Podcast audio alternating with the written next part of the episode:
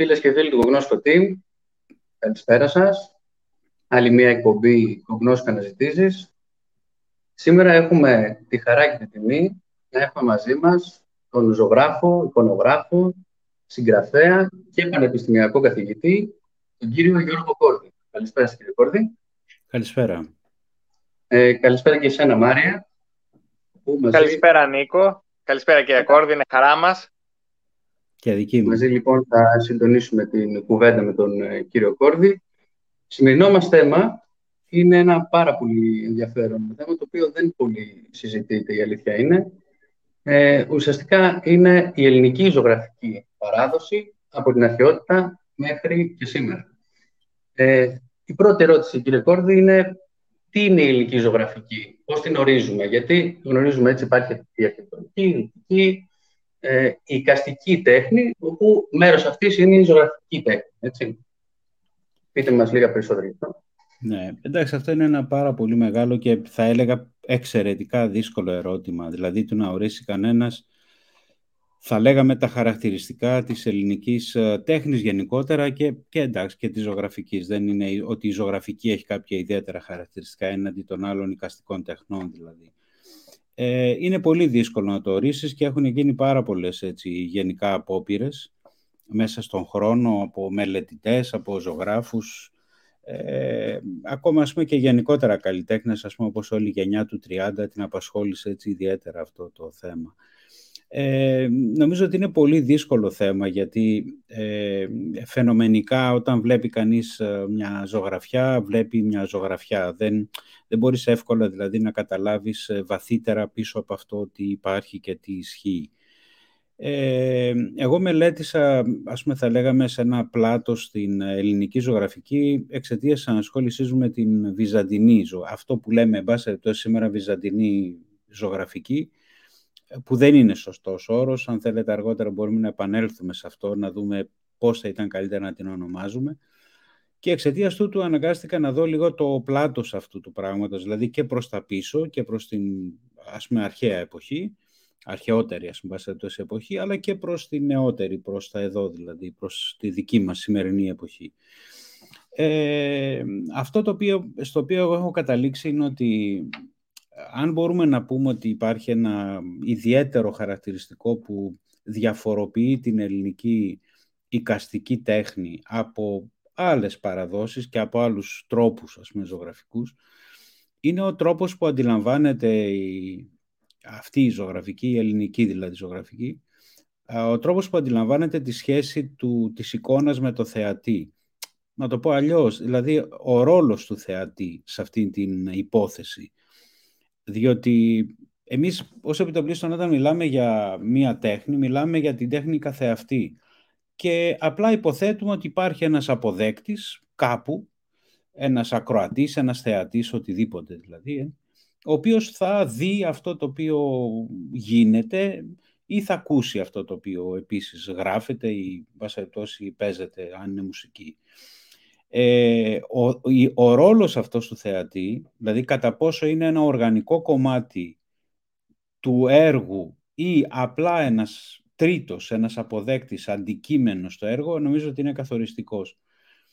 Εκεί λοιπόν έχω καταλήξει εγώ, έτσι, θα κλείσω έτσι μια, αυτή την πρώτη μου τοποθέτηση και αν θέλετε μπορούμε να το διευρύνουμε συνέχεια για να μην μονολογώ, ότι δηλαδή στην ελληνική ζωγραφική ο θεατής είναι ένα οργανικό κομμάτι εν πολλής του έργου τέχνης. Δηλαδή δεν είναι ένας τρίτος αμέτωχος άνθρωπος ο οποίος απλά στέκεται απέναντι και βλέπει απέναντι του κάτι, αλλά με κάποιον τρόπο ενεργά συμμετέχει σε αυτό το πράγμα.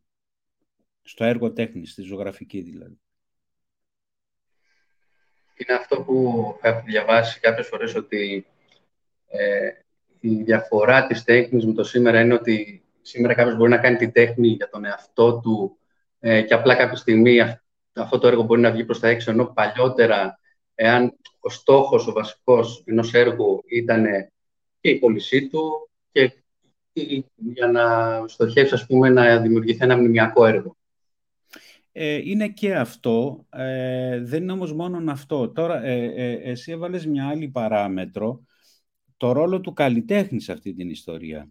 γιατί αυτό ακριβώς έθιξε στο θέμα. Επίσης και αυτό είναι ένα θέμα που είναι θέμα προσυζήτηση και κατά τη δική μου τουλάχιστον άποψη και εδώ υπάρχει μια σαφής διαφοροποίηση του ελληνικού ζωγραφικού τρόπου ως προς αυτό που γνωρίζουμε εμείς σαν ζωγραφική, γιατί στην πραγματικότητα σήμερα στην Ελλάδα αυτό που ξέρουμε σαν ζωγραφική αντίληψη είναι αυτό που έχει αναπτυχθεί στη Δύση από την αναγέννηση και μετά και βέβαια πώς εξελίχθηκε στη συνέχεια στο μοντερνισμό ή στην μεταμοντέρνα τέχνη κτλ. Όπου ο καλλιτέχνης έχει ένα πολύ ιδιαίτερο ρόλο. Στον ελληνικό κόσμο ο καλλιτέχνης έχει ένα αρκετά διαφορετικό ρόλο.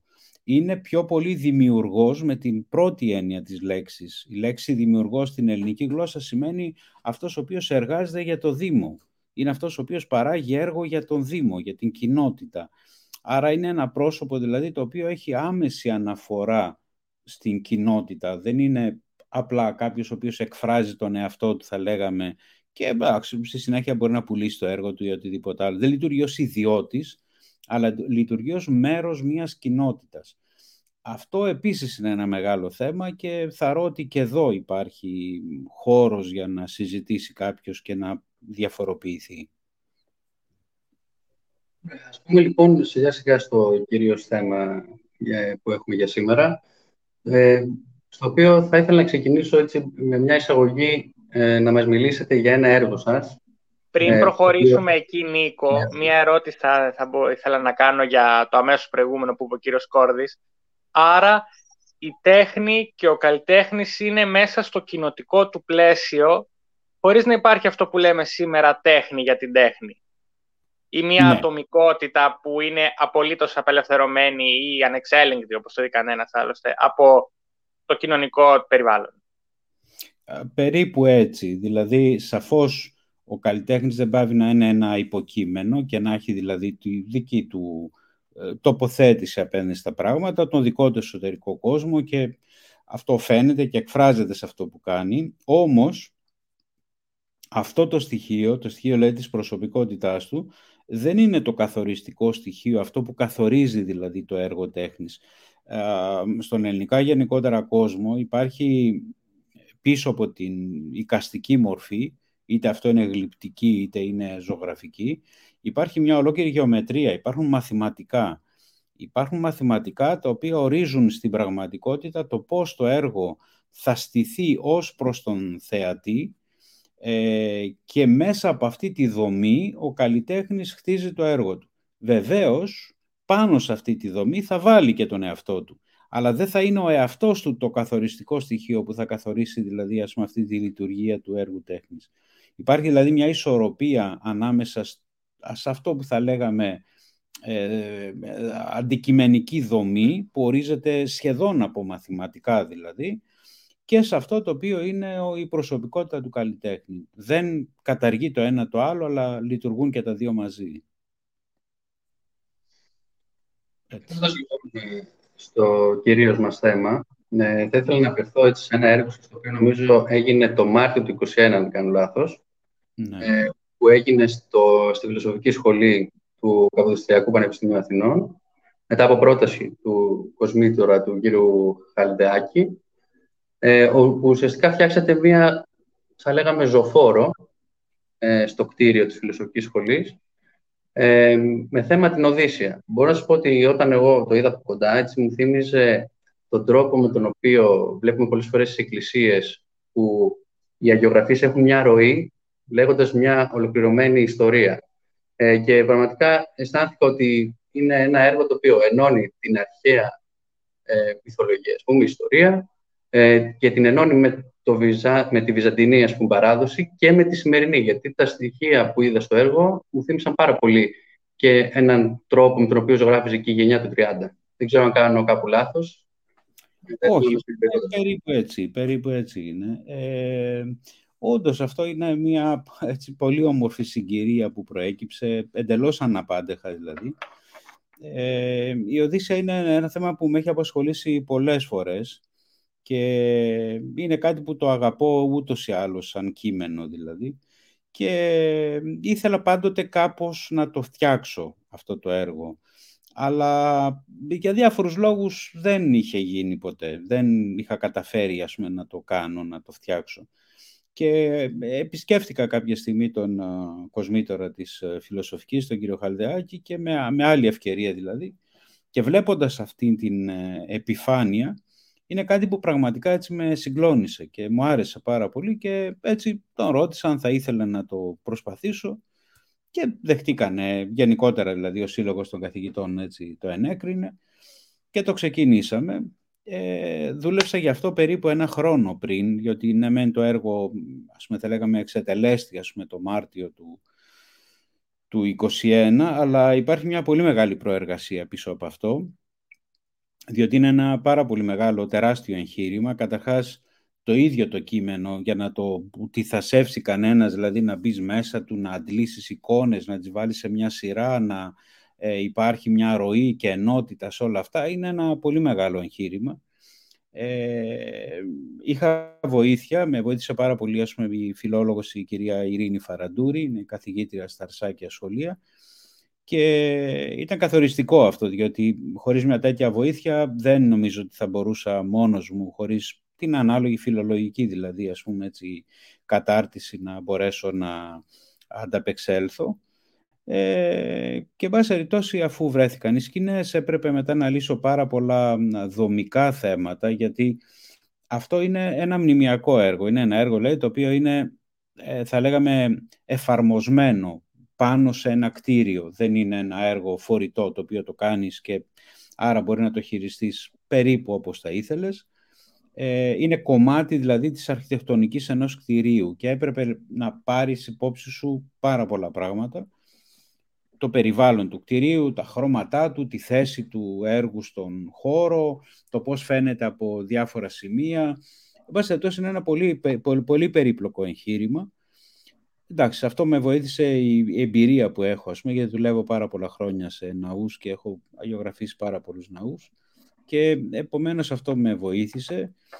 Ε, εν πάση αυτό στο οποίο κατέληξα, επειδή υπήρχαν όλες αυτές οι συνθήκες, ήταν να φτιάξω ένα έργο το οποίο να είναι, να παραπέμπει, ας πούμε, θα λέγαμε, σε πρώτη φάση, έτσι, σαν πρώτη ανάγνωση, να παραπέμπει ε, σε αρχαία αγκία, ας πούμε. Δηλαδή, να μην είναι ένα έργο που έχει μεγάλη πλαστικότητα, αλλά να είναι ένα, περισσότερο ένα σχέδιο, έγχρωμο σχέδιο θα μπορούσα να το πω, ε, με πολύ λίγη πλαστικότητα για να γιατί αλλιώς θα ήταν ένα πολύ φλίαρο πράγμα και πάρα πολύ, επειδή είναι ξέρω εγώ, περίπου ας πούμε, 200 τετραγωνικά, είναι πάρα πολύ μεγάλο ας πούμε, όλο αυτό το πράγμα.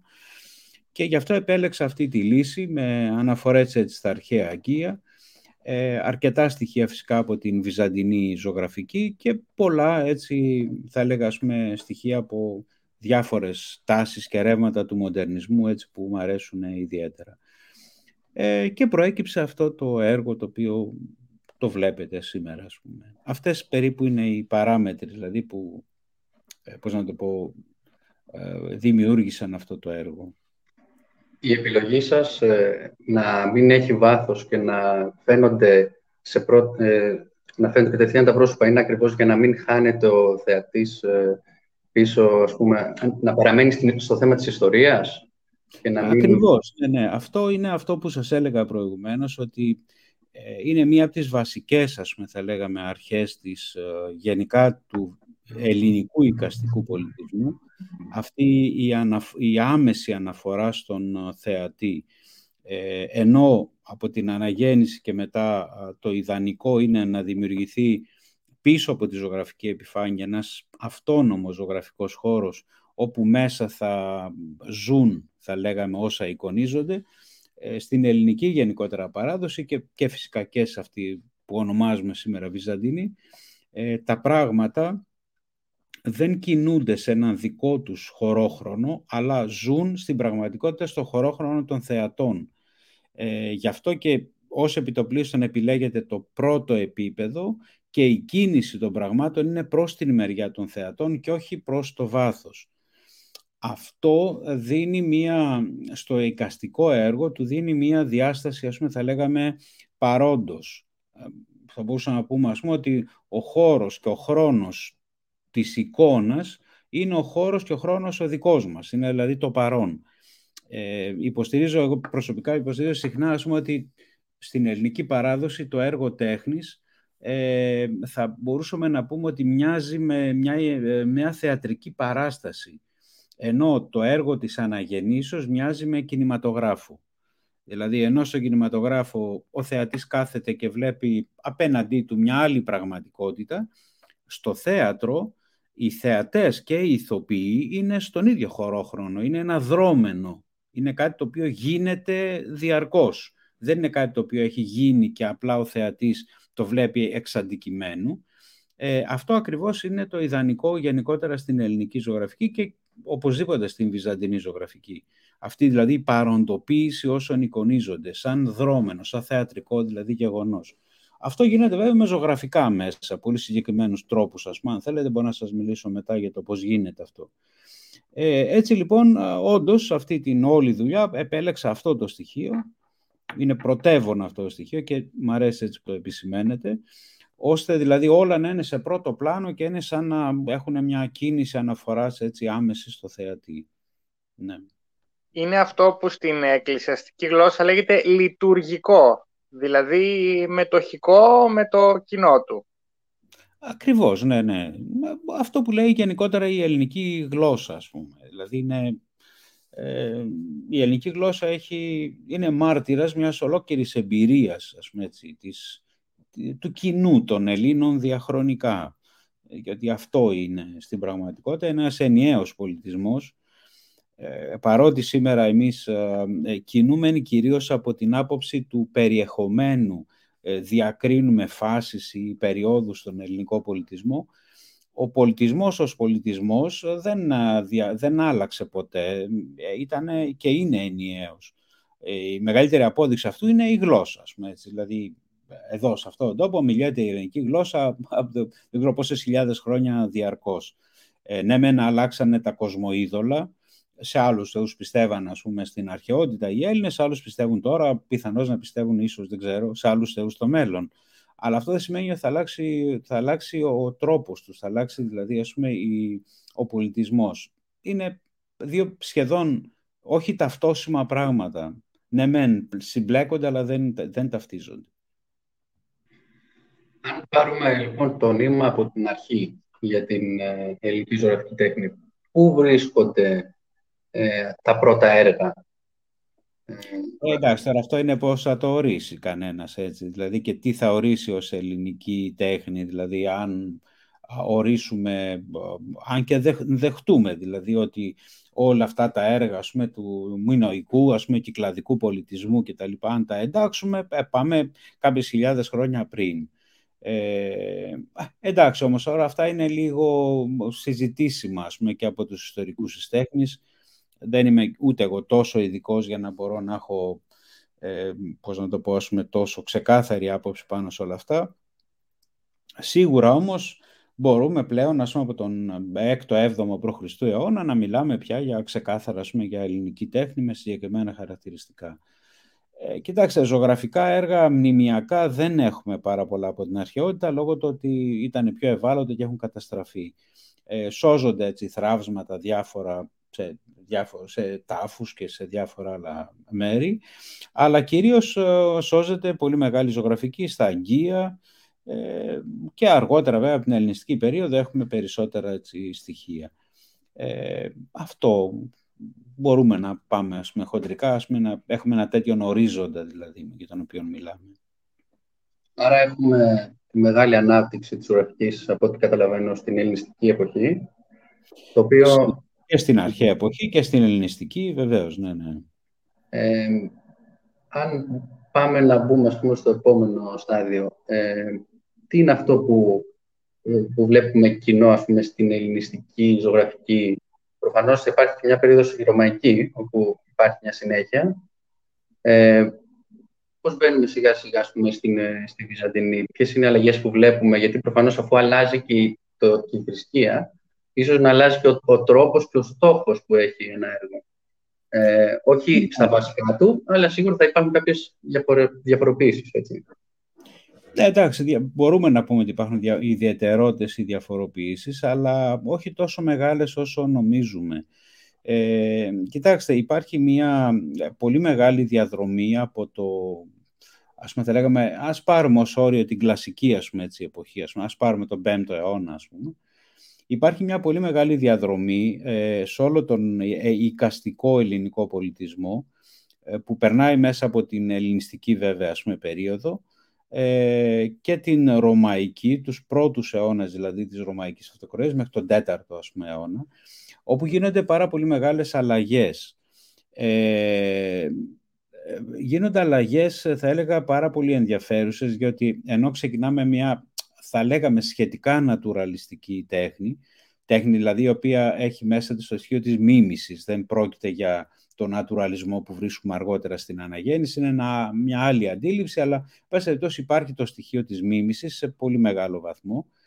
Αλλά όσο παρέρχονται οι αιώνες και ερχόμαστε δηλαδή προς τη δική μας εποχή, πάμε προς τη ρωμαϊκή περίοδο δηλαδή, αρχίζουν να εμφανίζονται ε, αφαιρετικές τάσεις ας πούμε στην ε, ζωγραφική και στη γλυπτική παράλληλα, γίνονται τέτοιες αλλαγές ε, και φτάνουμε, θα μπορούσαμε να πούμε ότι φτάνουμε στην εποχή της ύστερης αρχαιότητας, στο Τάρντο Αντίκο ας πούμε, εκεί δηλαδή δεύτερο-τρίτο αιώνα μετά Χριστόν, φτάνουμε ε, σε πάρα πολύ ενδιαφέροντα πράγματα. Δηλαδή, οι οικαστικές μορφές τώρα ως επιτοπλίστων ένα συνθετικό γεγονός. Δηλαδή, δεν είναι αυτό το οποίο βλέπει κανένας γύρω του, αλλά είναι ένα πράγμα το οποίο είναι προϊόν φαντασίας και σύνθεσης από τη μεριά των καλλιτεχνών δηλαδή. Έχει δηλαδή μια οικαστικότητα πάρα πάρα πολύ ενδιαφέρουσα και πάρα πολύ, πολύ ας πούμε θα έλεγα σημαντική και σπουδαία. Μπαίνοντας σε αυτό που ονομάζουμε πλέον Βυζάντιο, που στην πραγματικότητα είναι ένας χριστιανισμός, ας πούμε, θα λέγαμε, ας πούμε, της Ρωμαϊκής Αυτοκρατορίας, έτσι, γιατί μέχρι τέλους Ρωμαϊκή Αυτοκρατορία, ας πούμε, ήταν, δεν άλλαξε κάτι. Ε, αυτό το οποίο συνέβη είναι ότι ε, ε, πήραν οι καλλιτέχνες στοιχεία από διάφορα ρεύματα που προϋπήρχαν, κυρίως δηλαδή πήραν τη συνθετική αντίληψη από, το, από αυτό, από την ύστερη αρχαιότητα, που είναι μια πολύ έτσι, σύγχρονη θα λέγαμε αντίληψη για το τρόπο σύνθεσης και πήραν και αρκετά στοιχεία από τον ελληνιστικό κυρίως νατουραλισμό και δημιουργήσαν μια νέα σύνθεση, αυτό που ξέρουμε σαν βυζαντινή ζωγραφική. Όμως, σαν αντίληψη δεν άλλαξε κάτι. Δηλαδή, η ιδέα ότι ο θεατής είναι ένα οργανικό κομμάτι του έργου τέχνης και σε αυτόν απευθύνεται ο καλλιτέχνης, μένει ίδια. Μπορεί να άλλαξε το περιεχόμενο, γιατί έχουμε άλλες σκηνές με, ε, που αφορούν πλέον τη χριστιανική ας πούμε, πίστη, ας πούμε, θα λέγαμε αλλά δεν άλλαξε όμως η αντίληψη του έργου τέχνης ως προς τον θεατή, αλλά και ως προς τον καλλιτέχνη. Παρέμεινε η ίδια. Και αυτό συνεχίστηκε μετά μέσα στους αιώνες, μέχρι τέλους βεβαίως του Βυζαντίου, αλλά και στους αιώνες που ακολούθησαν και όλο αυτό το ρεύμα μπορούμε να πούμε ότι φτάνει κάπου και τελειώνει περίπου στις αρχές εκεί μέσα του 20ου αιώνα με το Θεόφιλο. Κάπως έτσι μπορούμε να φανταστούμε όλη αυτή τη διαδρομή δηλαδή ε, θα μπορούσαμε να πούμε ότι υπάρχει μία ε, αλλαγή την ε, περίοδο των παλαιολόγων. Υπάρχει κάποια... Γιατί προφανώς εκείνη την εποχή υπάρχει και η Βενετοκρατία, υπάρχει η Τουρκοκρατία. Σιγά σιγά μπαίνουμε σε μια άλλη φάση. Εκείνη ακριβώς την εποχή υπάρχει κάποια διαφοροποίηση στην τέχνη, ε, όπως γνωρίζουμε ότι υπάρχει και στην αρχιτεκτονική. Ε, όχι, όχι επί της ουσίας. Ε, δημιουργούνται νέες, ας πούμε, θα λέγαμε, στιλιστικές τάσεις. Ε, υπάρχει μια αναγέννηση γενικότερα των γραμμάτων και των τεχνών. Υπάρχουν πάρα πολλές αναφορές σε, σε αρχαία ελληνικά, ελληνιστικά κείμενα και έργα τέχνης. Υπάρχει ένας διάλογος δηλαδή με την κλασική και με την ελληνιστική αρχαιότητα και μέσα από αυτό προκύπτει αυτό που ξέρουμε σαν τέχνη των παλαιολόγων. Αλλά όμως αυτό είναι, θα λέγαμε, απλά ένα ύφος. Δεν άλλαξε κάτι στην επί της ουσίας, δηλαδή δεν άλλαξε ούτε το ζωγραφικό σύστημα, ο τρόπος δηλαδή που αντιλαμβάνονταν το στήσιμο της μορφής ως προς τον θεατή, ε, ούτε στην φιλοσοφία γενικότερα. Άλλαξε απλώς το ύφος. Όπως έχουμε και πριν υπάρχει, ας πούμε, το ύφος της περίοδο των Κομνηνών, όπως έχουμε και αργότερα στην κριτική εποχή, την εποχή δηλαδή των κριτών ζωγράφων που ανθούν κυρίως στην, στον Χάνδακα, στην Κρήτη κυρίως, δηλαδή στο Ηράκλειο και σε άλλα μέρη της Κρήτης, με επίδραση της βενετικής ας πούμε τέχνης, αλλά δεν άλλαξε όμως επί της ουσίας κάτι. Έχουμε απλώς άλλο ύφος, τίποτα όμως ουσιαστικό. Ναι, εδώ πολλά ίσως ένα σχόλιο, μια απορία που είχε ένας φίλος, ο Λάζαρος, ο οποίος έλεγε ότι έχει παρατηρήσει ότι στη μακεδονική αγιογραφία και στην κριτική αγιογραφία υπάρχουν διαφορές και στα χρώματα κιόλας. Ε, και να ρωτήσω γιατί είναι αυτό που είπατε μόλις τώρα, η επίδραση των Βενετών; Ναι, ναι, ακριβώς, ακριβώς. Ε, κοιτάξτε, πάντοτε υπήρχαν διάφοροι διάλογοι γιατί η τέχνη δεν μπορεί αλλιώς ποτέ να, πώς να, το πούμε, να προκόψει και να έχει μια εξέλιξη. Υπάρχει ένας διάλογος με κάτι, είτε με τον ίδιο στον εαυτό, όπως συνέβη σε πολλές φάσεις στην Βυζαντινή περίοδο, είτε με έξω από σένα κάποιον παράγοντα, όπως κατεξοχήν έχουμε το 16ο αιώνα, με τους ζωγράφους οι οποίοι δουλεύουν στην Κρήτη, η Κρήτη είναι ενετοκρατούμενη. Ε, εκεί αυτοί ξέρουν ταυτόχρονα και την, αυτό που λέμε εμείς βυζαντινή ζωγραφική, αλλά και τον τρόπο των Ιταλών, έτσι, ε, τη δυτική δηλαδή αναγεννησιακή ζωγραφική, γνωρίζουν αυτό το πράγμα και κάνουν ένα διάλογο και προκύπτει αυτό που ξέρουμε σαν κριτική σχολή. Όπου βεβαίως έχουμε διαφορές ε, σημαντικές, αλλά όχι όμως τόσο ουσιαστικές ώστε να πούμε ότι πρόκειται για μια άλλη ζωγραφική είναι απλώς ένα διαφορετικό ύφος. Η βυζαντινή ζωγραφική ήταν, όπως έχει υποθεί ορισμένες φορές, επίτηδες, αντινατουραλιστική για να δώσει βάση ε, σε μια κάποια πνευματικότητα και σε μια υπέρβαση της ύλη. Ήταν μια τάση η οποία μπορεί να προϋπήρχε των θεολογικών επιταγών του χριστιανισμού. Γιατί μου έρχονται τώρα στο μυαλό τα προχριστιανικά πορτρέτα του Φαγιούμ που έχουν αυτή την πιο δυσδιάστατη φύση που θυμίζει τον αντιρεαλισμό εντός εισαγωγικών των βυζαντινών εικόνων. Ναι, ναι, είναι πολύ ωραία ερώτηση. Ε, κοιτάξτε, αυτό είναι μια ερμηνεία η οποία... Ποια, ε, ποια είναι, ποιο είναι αυτό το που είναι μια ερμηνεία. Η ιδέα δηλαδή ότι η βυζαντινή ζωγραφική είναι αντινατουραλιστική προκειμένου ας πούμε, να εκφράσει, ας πούμε, θα λέγαμε, ένα, την πνευματικότητα των εικονιζομένων, είναι μια πολύ σύγχρονη ερμηνευτική άποψη, η οποία ουσιαστικά εμφανίστηκε στις αρχές του 20ου αιώνα από κάποιους Ρώσους ο, φιλοσόφους, θεολόγους φιλοσόφους, ε, και η οποία θα λέγαμε ότι έχει διαδοθεί. Όμως μια τέτοια άποψη δεν επιβεβαιώνεται που δεν είναι λόγω από καμία πηγή, δεν υπάρχει ούτε μία αναφορά δηλαδή στη Βυζαντινή γραμματεία που να μπορεί να υποστηρίξει μια τέτοια άποψη, ότι δήθεν δηλαδή η τεχνοτροπία, αυτή η δίθεν αντουρανιστική τεχνοτροπία είναι μια τεχνοτροπία η οποία ε, είναι φτιαγμένη έτσι διότι θέλει να εκφράσει την πνευματικότητα, δεν υπάρχει αυτή η πληροφορία από κανέναν απολύτως Βυζαντινό, που αν υπήρχε είναι υπέρ ότι θα την είχαν καταγράψει, ας πούμε, διότι κατέγραφαν τα πάντα έτσι κι αλλιώς. Ε, αυτή σας είπα λοιπόν είναι μια πολύ πρόσφατη και καινούργια ερμηνεία. Περισσότερο αυτή η ερμηνεία θα έλεγα ότι ταιριάζει με ε, ερμηνευτικές αρχές ας πούμε του ρομαντισμού ε, παρά με την ε, βυζαντινή ορθόδοξη θα λέγαμε θεολογική παράδοση. Τώρα δεν ξέρω αν έχει νόημα να μπούμε σε τόσο λεπτές ας πούμε, αποχρώσεις, αλλά όλα, όλη αυτή η, η αναλογία ανάμεσα σε κάποιες μορφές και στον κόσμο του πνεύματος είναι ένα στοιχείο τελείως ξένο στον τρόπο σκέψης των Βυζαντινών. Δεν υπάρχει δηλαδή σε κανέναν τομέα της ζωής τους. Επομένως θα ήταν το λιγότερο παράδοξο να πει κανείς ότι στην τέχνη τους κάνανε κάτι τέτοιο δεν πρόκειται για αντινατουραλισμό σε καμιά περίπτωση. Όπως πολύ ωραία είπατε, ήδη ας πούμε στα Φαγιούμ βλέπουμε αυτό το πολύ βασικό χαρακτηριστικό που υπάρχει σε κάθε εικόνα. Δηλαδή, τι είναι το Φαγιούμ. Το Φαγιούμ είναι μια παρουσία ενός τεθνεότος. Και η παρουσία του, για να γίνει παρουσία, στείνεται η μορφή με τέτοιον τρόπο ώστε το πρόσωπο να είναι διαρκώς εδώ. Όταν βλέπεις δηλαδή την μορφή, να, να νιώθεις ότι είναι εδώ, ότι είναι κοντά μας, εδώ, μπροστά μας δηλαδή. Αυτό για να συμβεί ε, χρησιμοποιείται αυτό που είναι γνωστό στον ελληνικό οικαστικό κόσμο ως ρυθμός. Ο ρυθμός είναι τι; Είναι η διαχείριση των κινήσεων που ε, διαθέτει μια οικαστική μορφή, οι οποίες μπορεί να προέρχονται από την κίνηση του κεφαλιού, του βλέμματος, οτιδήποτε, έτσι. Διαχειρίζεται λοιπόν ο καλλιτέχνης με τέτοιον τρόπο τις κινήσεις, ώστε το έργο του να παροντοποιείται, να δίνει την αίσθηση δηλαδή ότι είναι παρόν. Αυτό το έβριμα είναι πολύ παλιό, αρχαίο, δηλαδή ήδη, ήδη το έχουμε εφαρμοσμένο πλήρως ήδη από την κλασική εποχή. Συνειδητά όμως εφαρμοσμένο, δεν είναι δηλαδή ένα τυχαίο έβριμα. Ε, τι συμβαίνει δηλαδή, απλώς κινούν το κεφάλι προς μία κατεύθυνση, προς τα εδώ ας πούμε, και το βλέμμα πηγαίνει προς την αντίθετη μεριά.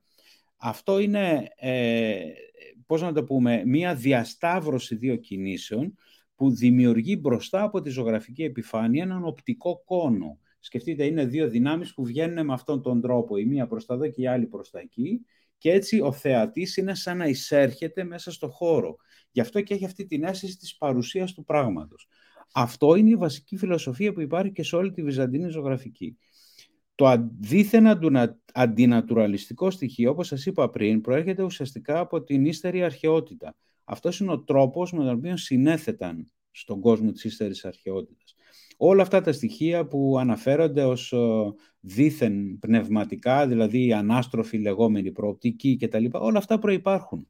Δεν τα υφίβρε κανένας Βυζαντινός για να εκφράσει το πνεύμα. Αυτά προϋπάρχουν ε, στο τάρντο αντίκο, στην τέχνη δηλαδή της ύστερης αρχαιότητας.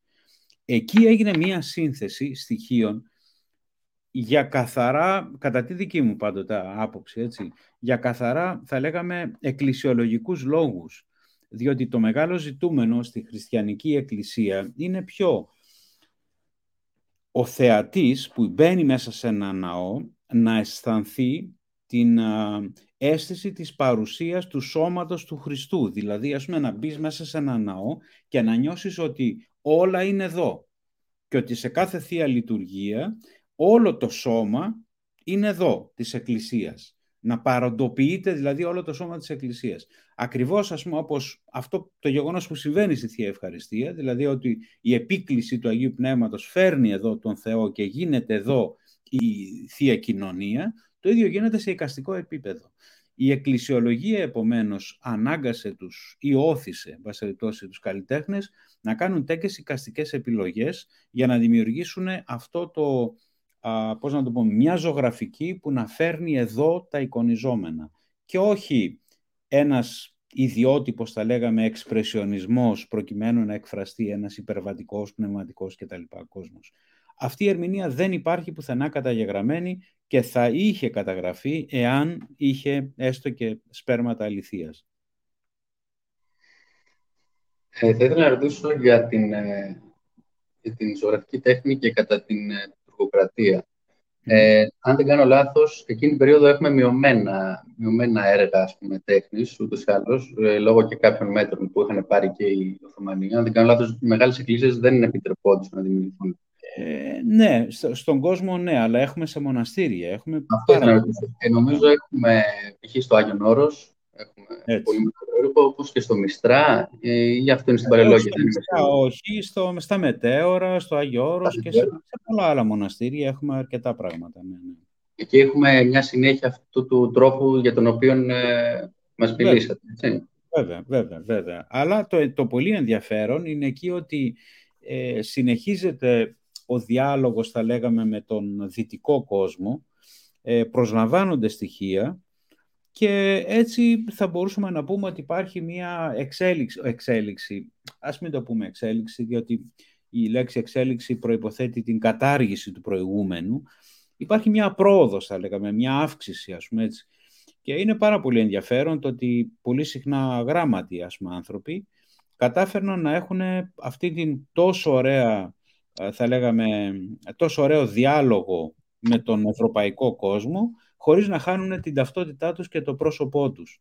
Ε, είναι πολύ, ένα πολύ χαρακτηριστικό τέτοιο παράδειγμα, ε, στην πολύ ύστερη βέβαια περίοδο, είναι η περίπτωση του Παναγιώτη Ζωγράφου, δηλαδή του ζωγράφου που επέλεξε ο Μακρυγιάννης για να φτιάξει αυτές τις ζωγραφιές του αγώνα που, που έφτιαξε. ε, όπου μπορεί να δει κανένας ότι ο άνθρωπος αυτός ε, που αγιογραφούσε, ήταν ε, ζωγράφος εικόνων, θρησκευτικών δηλαδή, ε, με πόσο ωραίο τρόπο, ε, χωρίς να χάνει την ταυτότητά του, καταφέρνει τελικά να αποτυπώσει πολύ, έτσι, με έναν πολύ ωραίο τρόπο πάρα πολύ σύνθετα γεγονότα και περίπλοκα, ας πούμε, όπως είναι οι μάχες του, του αγώνα. Ή η περίπτωση του Θεόφιλου, έτσι, του λαϊκού ζωγράφου Θεόφιλου, ο οποίος ασυνείδητα βέβαια και χωρίς να έχει καμία ας πούμε, κυριολεκτικά έτσι, παιδεία, ε, συνεχίζει τον τρόπο των Βυζαντινών, αλλά κάνοντας ταυτόχρονα διάλογο με τον κόσμο που προχωρούσε και εξελίσσονταν. Έτσι. Ε, αυτό ήταν πάντοτε χαρακτηριστικό του ελληνικού κόσμου, του ελληνικού πολιτισμού. Δηλαδή ο συνεχής διάλογος και η συνεχής, ας πούμε, θα λέγαμε, προσαρμογή σε νέα δεδομένα και άρα ενώ κρατάμε έναν λόγο, συνεχώς τον εμπλουτίζουμε και διαρκώς δημιουργούμε και παράγουμε καινούρια πράγματα.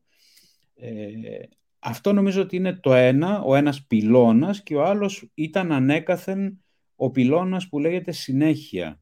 Δηλαδή συνέχεια από τη μια μεριά και ταυτόχρονη εξέλιξη και πρόοδος από την άλλη. Ήταν δύο πράγματα τα οποία ήταν πάρα πολύ σημαντικά και γιατί, γιατί δίνανε συνοχή από τη μία μεριά, δεν ήταν αποσπασματικά πράγματα τα οποία δεν είχαν κάποια συνέχεια μεταξύ τους, αλλά ταυτόχρονα δίνανε πολύ μεγάλο δυναμισμό, διότι δεν άφηναν ποτέ τον ελληνικό κόσμο ε, απλώς να επαναπαυθεί σε αυτό που είχε κάνει και να λειτουργεί τροποντινά μουσιακά. Δεν υπήρχε μουσείο στον ελληνικό κόσμο ποτέ. Οι Έλληνες πάντοτε είχαν δημιουργούς και όχι μουσεία. Ε, Είπατε τη λέξη μουσεία και νομίζω ότι ταιριάζει πολύ με ένα ερώτημα που διατυπώνει ένας από τους θεατές μας αυτή τη στιγμή, ο Δημήτρης, ο οποίος γράφει. Έχω ακούσει απόψεις πως η βυζαντινή ζωγραφική πρέπει να μένει στατική, μια συνεχής αντιγραφή των βυζαντινών εικόνων μέχρι σήμερα, ακόμα και τη μη χρήση σύγχρονων υλικών. Θα ήθελα την άποψή σας. Και εμείς θα τη θέλαμε. Εντάξει, αυτό δεν, ε, πώς να το πω, ε, είναι αυταπόδεικτο. Αυτό δεν συνέβη ποτέ στο παρελθόν, γιατί να γίνει τώρα; Δεν, ε, είναι ένας τρόπος ζωγραφικός, ο οποίος έχει μια εσωτερική τεράστια διαδρομή και ως προς την τεχνοτροπία του, αλλά και ως προς την, ακόμη και προς τα υλικά μέσα δηλαδή. Σκεφτείτε, ας πούμε, ότι ο, ο Διονύσος Εκφουρνά, ο οποίος είναι ένας μοναχός αγιορείτης, από το φουρνά της Ευρυτανίας και ο οποίος έγραψε ένα περίφημο κείμενο, την ερμηνεία της ζωγραφικής τέχνης, εκεί περίπου το 1728 με 33 γράφτηκε, που συνοψίζει στην πραγματικότητα όλες τις ε, πληροφορίες που υπήρχαν πριν από αυτόν για το, την εικονογραφία και τις τεχνικές κτλ. κτλ.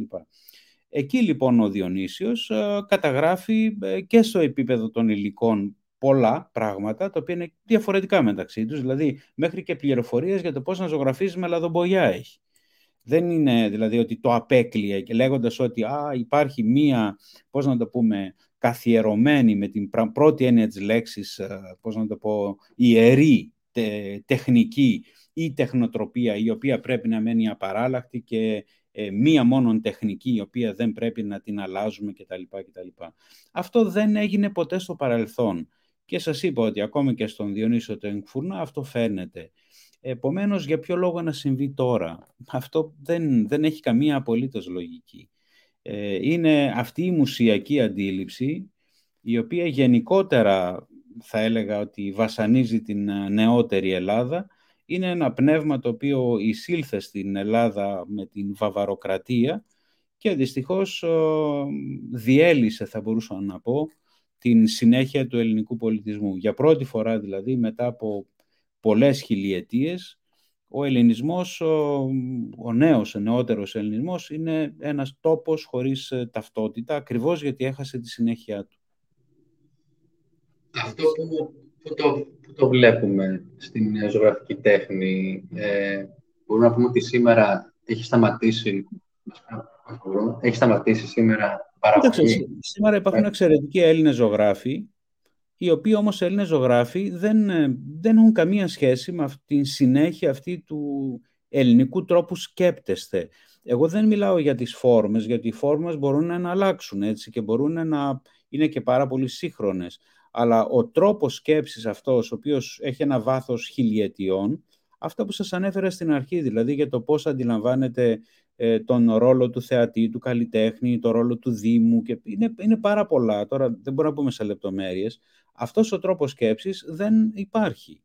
Δεν υπάρχει διότι πάρα πολύ απλά η παιδεία, η οικαστική παιδεία στο νεότερο ελληνικό κράτος ε, με την ίδρυση, ήδη από την ίδρυση της Σχολής Καλών Τεχνών ας πούμε, που έγινε από τους Βαβαρούς, ε, είναι καθαρά δυτική ας πούμε. Δηλαδή διδάσκθηκαν οι άνθρωποι τώρα ας πούμε 200 χρόνια, διδάσκονται μόνον τον δυτικό τρόπο σκέψης.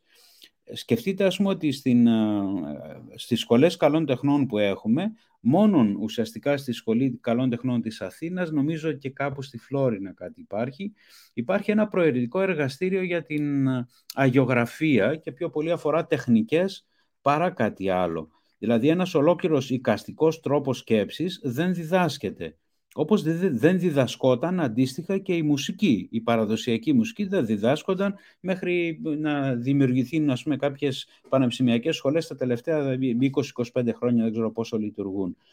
Ε, ενώ στο νεότερο ελληνικό κράτος δεν, δεν υπήρχε αυτή η παιδεία. Μόλις πριν μία, μερικές εβδομάδες ή ένα μήνα ε, από το Υπουργείο δόθηκε η άδεια να παίρνουν οι άνθρωποι ε, επίσημο πτυχίο σε παραδοσιακά μουσικά όργανα. Ήτανε, πώς να στο, ήτανε ε, ε, ε, παράνομο αυτό, ας πούμε. Δεν μπορούσες να πάρεις, να πάρεις πτυχίο, ας πούμε, ξέρω, σε ελληνικά παραδοσιακά όργανα. Όλο αυτό εξηγείται. Εξηγείται γιατί πάρα πολύ απλά η παιδεία των νεότερων Ελλήνων, ημών δηλαδή, είναι ουσιαστικά μια δυτικοευρωπαϊκή παιδεία η οποία σε πολύ μεγάλο βαθμό θα έλεγα ότι περιφρονεί αυτό το οποίο προϋπήρχε. Με αυτή την έννοια το λέω. Δεν εννοώ ότι υπάρχουν εξαιρετικοί Έλληνες οικαστικοί σήμερα, αλλά η δουλειά τους δεν έχει καμία σχέση με αυτό το οποίο προϋπήρχε, ας πούμε. Είναι τελείως άλλο πράγμα. Είναι δυτικοευρωπαϊκά ρεύματα τα οποία ακολουθούν και τα οποία κάνουν πολύ ωραία πράγματα, αλλά δεν έχουν σχέση με αυτό που, για το οποίο συζητάμε εμείς τώρα. Είναι αυτό που λέει, που έχω διαβάσει από τον ε, Χρήστο Γενερά ότι πυθικίζουμε και στην ουσία δεν, ε, δεν παράγουμε, απλά πυθικίζουμε αυτό που έχετε απ' έξω. Εντάξει, εγώ δεν θέλω να φτάσω τόσο μακριά. Υπάρχουν πολύ σημαντικοί άνθρωποι που παράγουν πάρα πολύ ωραία πράγματα και δημιουργούν ωραία πράγματα. Απλώς είναι άλλο πράγμα αυτό. Δεν, δεν μπορώ να πω κάτι. Μια και λέμε για ανθρώπους οι οποίοι έτσι κάνουν κάτι άλλο. Χωρίς να το σχετίζω με αυτή την κουβέντα. Ε, άνθρωποι όπως ε, ε, ο γνωστός Ελιγκρέκο, έτσι, στην Ισπανία ή ο Βελισάριος Κορέντζος που ήταν ο Ιλ Γκρέκος στην Ιταλία. Αυτοί οι άνθρωποι ε, στα έργα τους είχαν ε, σπέρμα, ας πούμε, βυζαντινής τέχνης ή είναι έργα τα οποία είναι καθαρά, ας πούμε, δυτικότροπα. Μπορούμε να βρούμε, δηλαδή, τις ρίζες τους ε, στοιχεία μέσα. Εντάξει, στο Θεοτοκόπουλο, ναι, μπορούμε να βρούμε. Δηλαδή, έχει κρατήσει κάποια στοιχεία όχι ότι είναι δομικά, θα το έλεγε κανείς, το έργο του είναι βυζαντινό, αλλά σίγουρα ε, σε επίπεδο ύφους μπορεί κανείς να βρει διάφορα πράγματα και διάφορα στοιχεία. Ε, όμως εντάξει, κατά βάθος και κατά βάση αυτό το οποίο ήθελαν και έκαναν είναι να ακολουθήσουν αυτό το οποίο συνέβαινε τότε στην δυτική τέχνη, ας πούμε έτσι. Ε, είναι όμως σίγουρα διαφοροποιημένοι ως προς ξέρω εγώ, αυτό το οποίο έκαναν οι Ιταλοί, οι Ισπανοί την ίδια περίοδο. Ε, ενδιαφέρουσες περιπτώσεις που δείχνει ότι αν κανείς ξεκινήσει με την δική του, θα λέγαμε, ε, με τις δικές του αποσκευές, ε, μπορεί να κάνει πάρα πολύ ωραίους διαλόγους και να κρατήσει και την ίδια προσωπία του. Αυτό. Κάτι το οποίο μάλλον μας χρειάζεται πάρα πολύ σήμερα. Έτσι. Αν, ε, αν πάμε λίγο στα πιο σημερινά, ε, θα ήθελα να ρωτήσω το εξής. Ο Φώτης ο Κόντογλου, τι θα μπορούσαμε να πούμε για τη συμβολή του, γιατί σίγουρα τον έχετε μελετήσει. Ε, οπότε, τι θα μπορούσαμε να πούμε για... Έφερε, ας πούμε, προσπάθησε να ξαναφέρει κάτι το οποίο έσβηνε ε, την εποχή του, δεν είχε σβήσει ακόμα. Τι, τι θα μπορούσατε να πείτε για τη συμβολή. Είχες σβήσει στην πραγματικότητα. Δηλαδή το, την εποχή του Κόντογλου, τις πρώτες δηλαδή, δεκαετίες του 20ου αιώνα που ε, ζούσε και ο Κόντογλου, ε, αυτό που ονομάζουμε βυζαντινή σήμερα ζωγραφική δεν πώς να το πω, δεν, λειτου, δεν υπήρχε, δεν, κανείς δεν την ασκούσε αυτή την τέχνη. Ε, ο Κόντογλου την ανακάλυψε αυτή την τέχνη, ήταν έτσι περίεργος τύπος, με πολύ περίεργες, ας πούμε, θα λέγαμε έτσι, ανησυχίες ε, ο Κόντογλου, κοβαλώντας μέσα του την Ανατολή και έχοντας όμως και πολύ καλή δυτική παιδεία, ε, ανακάλυψε τη Βυζαντινή ζωγραφική όταν επισκέφθηκε το Άγιο Όρος το 1923 και εντυπωσιάστηκε αρχικά αυτός αυτό είδε μια πάρα πολύ μοντέρνα ζωγραφική. Αντίστοιχη δηλαδή των πραγμάτων που γινόταν τότε ας πούμε στην, στο Παρίσι και σε άλλες ας πούμε δυτικές ε, χώρες. Ε, και εντυπωσιάστηκε λοιπόν ότι ήταν μια πολύ μοντέρνα ζωγραφική και έτσι άρχισε να ζωγραφίζει με αυτόν τον τρόπο. Καταρχάς άρχισε να κάνει κοσμικά θέματα δηλαδή. Και αργότερα σιγά σιγά άρχισε να δημιουργεί και να φτιάχνει και εικόνες και τα λοιπά. Και μπορώ να πω ότι η μεγάλη του τεράστια συμβολή είναι, ε, αφορά δύο επίπεδα. Αφενός ότι πάλεψε για να μπορέσει να επαναφέρει αυτήν τη ζωγραφική στο προσκήνιο, ε, πράγμα που είναι πάρα πολύ σπουδαίο επίτευγμα. Ε, και παράλληλα εγώ θεωρώ ότι με το ίδιο του το έργο, το οποίο έχει μια πολύ προσωπική απόχρωση, έδωσε ένα πολύ ωραίο παράδειγμα ότι δηλαδή η, αυτό που λέμε βυζαντινή ζωγραφική δεν πρέπει να είναι ένα μουσιακό γεγονός, το οποίο απλά πρέπει εμείς να το αντιγράφουμε πιστά εσαΐ, χωρίς να αλλάξουμε ούτε μία κεραία, ας πούμε. Αλλά αντίθετα, αυτό έλεγε κιόλας και στους μαθητές του το έλεγε, ότι ε, η βυζαντινή ζωγραφική θα πρέπει να συνεχιστεί από εκεί που είχε μείνει, δηλαδή από τη μεταβυζαντινή της ε, φάση. Και αυτό πρέσβευε και αυτό έκανε και ο ίδιος, σαν παράδειγμα, δηλαδή γιατί δημιούργησε ένα έργο με πολύ προσωπικό χαρακτήρα. Και από τους μαθητές του, αυτοί που πραγματικά έτσι έφτιαξαν και δημιούργησαν πολύ ωραία πράγματα, είναι αφενός μεν ο, ο Ράλης ο Κοψίδης, ο οποίος έχει κάνει πολύ ωραία πράγματα και στον κοσμικό και στο θρησκευτικό χώρο, Α, όπως και επίσης ο άμεσα επηρασμένος και ο, ο Νίκος ο Εγγονόπουλος, ο ποιητής ας πούμε και ζωγράφος, επίσης έχει πολύ βαθιά επίδραση από τον Γκόντογλου που ήταν δασκαλός του δηλαδή. Ε, ήταν ένα εξαιρετικό πνεύμα ο Κόντογλου και νομίζω ότι το οφείλουμε σήμερα έτσι πάρα πολλά πράγματα ως προς την πώς να το πω, αναζωογόνηση αυτής της παράδοσης η οποία διαφορετικά θα είχε μάλλον πλήρως χαθεί ας πούμε, από τον ελλαδικό οικαστικό κόσμο. Νομίζω ότι αυτή η προσφορά φαίνεται σήμερα, αν επισκεφθούμε, τουλάχιστον εγώ που δεν είχα τέτοιες καλλιτεχνικές ε, ανησυχίες και είχα συνηθίσει να μπαίνω σε κάθε εκκλησία ενοριακή και να βλέπω βυζαντινή ζωγραφική.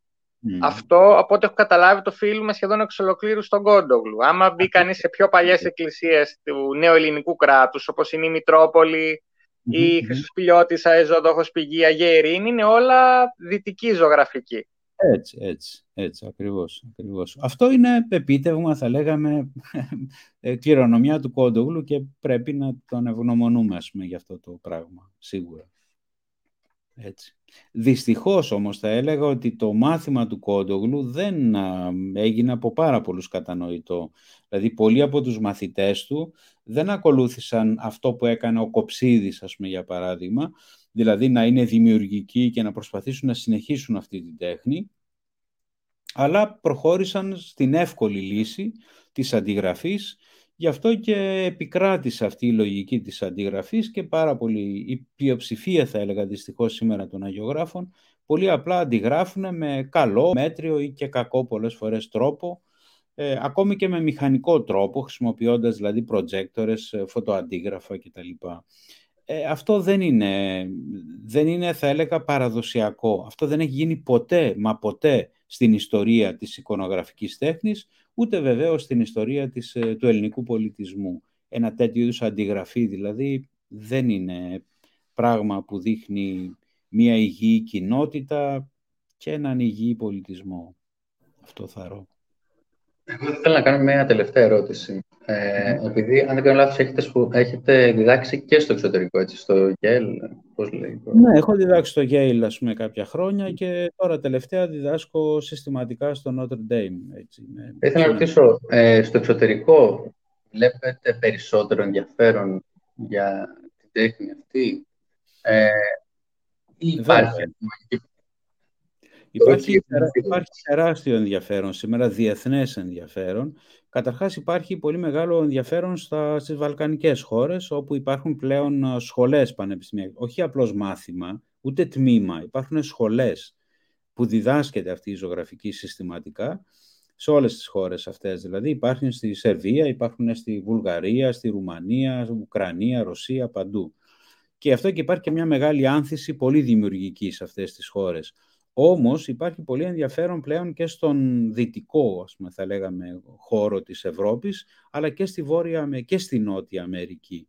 Διότι πλέον και η Ρώμα Καθολική, αλλά και πολλές ομάδες προτεσταντών ενδιαφέρονται για αυτή την τέχνη και θέλουν να τη μάθουν και την ασκούν. Υπάρχουν ομάδες προτεσταντών οι οποίες μέχρι πρώτη ήταν και αντίθετες, θα λέγαμε, με τη χρήση εικόνων και όμως πλέον έχουν αρχίσει να χρησιμοποιούν εικόνες ακόμη και στους χώρους λατρείας τους.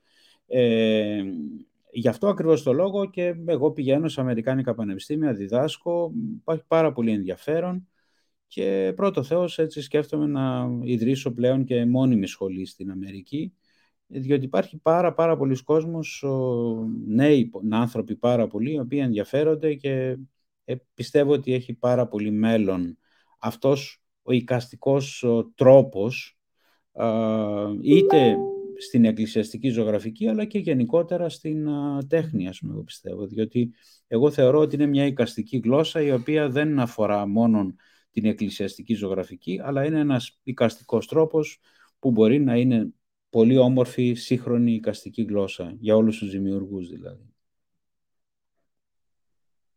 Ε, νομίζω, αν δεν κάνω λάθος Μάρια, γενικά υπάρχει ένα πολύ μεγαλύτερο ενδιαφέρον για τις βυζαντινές σπουδές στην Αμερική. Ο Μάριος είναι και έχει σπουδάσει για την ιστορία, οπότε νομίζω το ξέρει ε, καλύτερα αν κάνω λάθος. Βέβαια, σαφώς το ξέρετε κι εσείς, από πρώτο χέρι. Ε, ναι, υπάρχει ενδιαφέρον, αλλά το, αυτό που είναι πιο ενδιαφέρον για μένα είναι να δούμε τι καρπούς θα βγάλει αυτή, αυτό το ενδιαφέρον. Γιατί, Γιατί όπως η ναοδομία και η ζωγραφική είναι διαφορετική σε κάθε ορθόδοξη χώρα και κάθε λαός εμπνέεται από την παλιότερη παραδοσή του, από τα χρώματα και τις καιρικές συνθήκες και τα πάντα του τόπου του, θα έχει ενδιαφέρον να δούμε πώς θα αποτυπωθεί αυτή η ζωγραφική ε, από τους Άγγλους, από τους Γάλλους, από τους Αμερικάνους που θα δημιουργήσουν ε, δικές παραδόσεις γιατί δεν θα περιμένουν να αντιγράψουν τα, ε, τα πάντα τυφλά ε, από τους Έλληνες. Για παράδειγμα βλέπω πώς υπάρχει ιδιαίτερο στυλ από κάποιους ε, Ρουμάνους ε, σημερινούς αγιογράφους ή από κάποιους Καναδούς ή Αμερικανούς και νομίζω είναι και καθαρά αισθητικά Ρώσους και καθαρά αισθητικά μιλώντας νομίζω θα είναι τρομερά ελπιδοφόρο. Πολλό δε αν σημαίνει και μια διαφορετική αντίληψη της αισθητικής ίσως ε, του ανθρώπου και του Θεού όλα μαζί. Έτσι, έτσι. Είναι πολύ ωραίες παρατηρήσεις, Μαρία. Ε, είναι έτσι όπως το περιγράφεις. Και αυτό είναι και το ευκταίο τελικά, δηλαδή κάθε χώρα, κάθε λαός, κάθε κοινότητα να μπορεί να βρει τον τρόπο να, με τα δικά της δεδομένα να εκφραστεί συνεχίζοντας μια παράδοση αλλά με το δικό της ε, τρόπο και το δικό της πρόσωπο. Και γίνεται, συμβαίνει. Σας λέω ότι υπάρχει σήμερα πολύ μεγάλη κινητικότητα και πολύ ωραίες δημιουργίες. Πολύ σύντομα πιστεύω ότι θα έχουμε έτσι πολύ ωραίους καρπούς και πολύ ωραία έτσι, αποτελέσματα.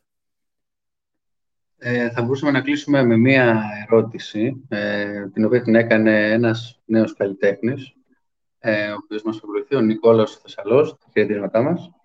Ε, ρωτάει λοιπόν, θα μπορούσε σήμερα να υπάρξει κάποιο είδους επικοινωνία, διάλογος της βυζαντινής ζωγραφικής με τις πιο mainstream τέχνες, όπως το αμερικάνικο στυλ εικονογράφησης, κόμιξ ή του ιαπωνικού τρόπου μάγκα; Πολύ ενδιαφέρουσα ερώτηση.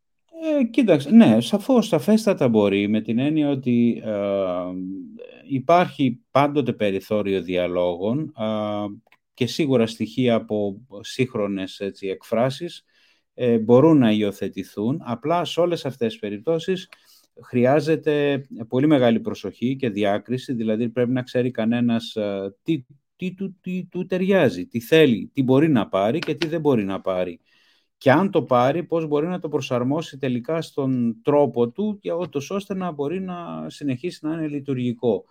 Ε, δέστε πώς στην ελληνική γλώσσα, για παράδειγμα, τις περασμένες έτσι, δεκαετίες, ακόμα γίνεται δηλαδή, πώς μπαίνουν καινούργιες λέξεις και πώς βρίσκει τρόπο η γλώσσα να τις ενσωματώσει και να τις κάνει λειτουργικές. Ε, μια αντίστοιχη διαδικασία πρέπει να υπάρχει ε, και σαφώστατα, σαφέστατα είναι θεμητό και πολύ ωραίο να γίνει, απλώς αυτό προϋποθέτει ε, καλή γνώση και παιδεία. Δηλαδή δεν γίνεται αν δεν έχεις ε, καλή παιδεία της δικής σου πραγματικότητας να μπορέσεις να κάνεις αυτό τον διάλογο. Θα είναι πολύ δύσκολο, επικίνδυνο και μπορεί και ατυχές σε τελική ανάλυση. Όπως και ένας ποιητής πρέπει να ξέρει τη γλώσσα του για να μπορεί να κάνει διάλογο με κάτι άλλο, να πάρει πράγματα και να μπορέσει να τα μπολιάσει, να δημιουργήσει ένα οργανικό σύνολο. Ε, αλλά καταρχάς, εγώ προσωπικά λέω ότι ναι, μπορεί, σαφέστατα μπορεί να γίνουν τέτοιοι διάλογοι, βέβαια. Ε, νομίζω ότι, Μάρια, θέλεις ε, να προσθέσεις κάτι; Ε, ε, εγώ, με αφορμή, θέλω να κάνω μια τελευταία ερώτηση, με αφορμή αυτά που λεγόντουσαν ε, πιο πριν για το πώς ο Κόντογλου βρήκε στη βυζαντινή ζωγραφική αυτά που είχε δει στη μοντέρνα ζωγραφική του εξωτερικού και θυμήθηκα αυτά που έλεγε ο Σεφέρης για τον θεοφιλο Και θα ήθελα να ρωτήσω ε, αν υπάρχει ε, ανοιχνεύσιμη προσφορά και του Θεόφιλου και ένα ίσως πιο ένα διακριτό ε, ύφος ζωγραφικής, πιο αυτοδίδακτο, πιο λαϊκό και λιγότερο ακαδημαϊκό, το οποίο μπορεί να είναι και ευχάριστο σήμερα ή να έχει αποτυπωθεί σε έργα του προηγούμενου αιώνα απτά. Ε, σίγουρα, σίγουρα έχει ε, πολύ ενδιαφέρον η περίπτωση του Θεόφιλου.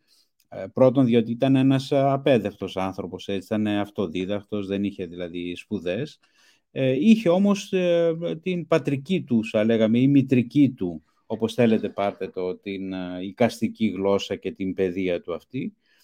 Και φυσικά ένα πολύ μεγάλο φυσικό ταλέντο που τον βοήθησαν να κάνει αυτό το οποίο έκανε, δηλαδή να μπορέσει να κρατώντας στοιχεία από τον παραδοσιακό πατροπαράδοτο τρόπο, να κάνει αυτό τον διάλογο και να φτιάξει όλα αυτά τα υπέροχα, πολύ φρέσκα πράγματα τα οποία έφτιαξε με αυτή την απλότητα ας πούμε, και την αθωότητα που είναι πραγματικά ένα μοναδικό επίτευγμα. Υπάρχουν και άλλες περιπτώσεις τέτοιες, ε, λαϊκών ζωγράφων δηλαδή, ίσως όχι τόσο προβεβλημένες όπως αυτή του Θεόφιλου, ίσως και με διαφορετικά χαρακτηριστικά, Ολόκληρη η λαϊκή ζωγραφική είναι ένα υπέροχο μάθημα, πραγματικά τεράστιο μάθημα, ε, το οποίο δυστυχώς όμως δεν το, δεν το γνωρίζουμε, διότι ποτέ δεν μπαίνουμε στον κόπο να δούμε αυτά τα πράγματα ε, με μία λόγια, θα λέγαμε, μορφή, να τα αναλύσουμε. Αν πιάσει δηλαδή, ας πούμε, σας λέω έτσι ένα παράδειγμα, ας πούμε έτσι. Αν πιάσει κανείς δηλαδή και δει καθαρά από συνθετική άποψη ε, τα σκυριανά διακοσμητικά, αυτά τα διακοσμητικά που υπάρχουν πάνω σε υφαντά, σε ξύλα, σε οτιδήποτε ας πούμε, ε, είναι πραγματικά απίστευτα πράγματα από άποψη σύνθεσης δηλαδή, πάρα πολύ σπουδαία, που κουβαλάνε μέσα τους ε, ε χιλιετίες, πραγματικά χιλιετίες ε, ελληνικού πολιτισμού και γίνονται ένα πάρα πολύ μοντέρνο, αφηρημένο γεγονός ας πούμε. Ε, όμως δεν το κάνουμε ποτέ, δηλαδή δεν το αναλύουμε αυτό το πράγμα και αυτό μας στερεί έναν τεράστιο πλούτο. Μας στερεί ένα πλούτο τον οποίο θα μπορούσαμε να έχουμε και να βγούμε έξω στην παγκόσμια σήμερα κοινότητα και να μπορούμε να έχουμε έναν διάλογο με ό,τι συμβαίνει γύρω μας, έχοντας ταυτόχρονα και την δική μας κληρονομιά, που είναι ένας πλούτος. Έτσι. Έτσι, νομίζω υπάρχουν πολλοί καλλιτέχνες που μπορεί κανείς να ψάξει. Έτσι, νομίζω, αν δεν κάνω λάθος, ο Τσαρούχης, ο Πικιόνη είναι άνθρωποι που εντάσσονται, αν δεν κάνω λάθος, σε αυτή την παράδοση. Ναι, είναι, είναι όλη αυτή η γενιά του 30 ή γύρω από την γενιά του 30 όλοι αυτοί οι άνθρωποι που είχαν πολύ ενδιαφέρον για τον λαϊκό πολιτισμό, τον διέσωσαν σε πολύ μεγάλο βαθμό. Εγώ όμως επιμένω ότι χρειάζεται ακόμα πιο μεγάλη σπουδή σε αυτόν τον πολιτισμό. Υπάρχουν περιθώρια δηλαδή να εμβαθύνουμε πάρα πολύ σε αυτόν τον πολιτισμό γιατί έχει να μας πει πάρα πάρα πολλά πράγματα. Απλώς πρέπει να βρούμε τη μέθοδο και τα εργαλεία. Δηλαδή χρειαζόμαστε ουσιαστικά μια επιστήμη, να, να φτιάξουμε μια επιστήμη, διότι ε, πρακτικά Εγώ θα σας πω το εξής. Δεν υπάρχει σχεδόν ούτε μία μελέτη για τον ελληνικό πολιτισμό με ελληνική μέθοδο. Ο τρόπος που μελετάμε τον ελληνικό πολιτισμό είναι με, μέθοδ, με μεθόδους του δυτικού κόσμου. Αυτό είναι ένα πολύ μεγάλο, τεράστιο θέμα. Μιλώντας σας εγώ προηγουμένως, αυτό που σας είπα για το ρυθμό, ο ρυθμός είναι ένα εργαλείο, είναι στην πραγματικότητα μια μέθοδος που μπορεί να την ανοιχνεύσει κανένας διαχρονικά. Και αυτό είναι και το μεγάλο ζητούμενο για κάθε σοβαρό πολιτισμό, να βρει μια μέθοδο να, να βλέπει τον εαυτό του και να τον αξιολογεί. Ενώ εμείς δεν το έχουμε κάνει ποτέ ως πολιτισμός. Δεν έχουμε ποτέ δηλαδή δει τον εαυτό μας και δεν τον έχουμε ποτέ αξιολογήσει. Και αυτό είναι ένα τεράστιο έλλειμμα. Θαρώ το μεγαλύτερο μας έλλειμμα είναι αυτό. Νομίζω ότι μπορούμε κάπου εδώ σιγά σιγά να κλείσουμε. Να σας, ευχαριστούμε, να, να σας ευχαριστήσουμε πάρα πολύ για την παρουσία σας. Και εγώ ευχαριστώ. Ε, Ήταν πάρα πολύ ωραία κουβέντα. Το χάρηκα. Έτσι. Κάποια στιγμή ίσως μπορούμε να κάνουμε άλλη μια εκπομπή πιο πολύ, πιο πολύ για τα σημερινά, ίσως για τη γενιά του 30, που η οποία ναι, είναι εξαιρετικά Και μετά, την γενιά του 30 και μετά. Υπάρχει, υπάρχει πολύ ενδιαφέροντα πράγματα. Και σήμερα και... γίνονται ενδιαφέροντα πράγματα. Και αξίζει όσοι φίλοι μας παρακολουθούν κάποια στιγμή, αν δεν είναι ήδη φοιτητές ε, στο Καποδιστριακό, να πάνε και να δουν την καταπληκτική ζωφόρο που έχει φτιαχτεί στο τρίτο όροφο. Πραγματικά ε, είναι εξαιρετικό έργο. Και, και στην θεολογική που έχει και εκεί ωραίες στοιχογραφίες, βιβλικές. Ε, και εκεί έχει, ναι. Σας ευχαριστούμε λοιπόν πάρα πολύ για την παρουσία σας. Ευχαριστούμε και τους φίλους που μας παρακολούθησαν. Ευχόμαστε σε όλους ε, καλό απόγευμα και θα τα πούμε σε μια επόμενη εκπομπή. Γεια σας. Γεια σας, γεια σας, παιδιά, γεια σας.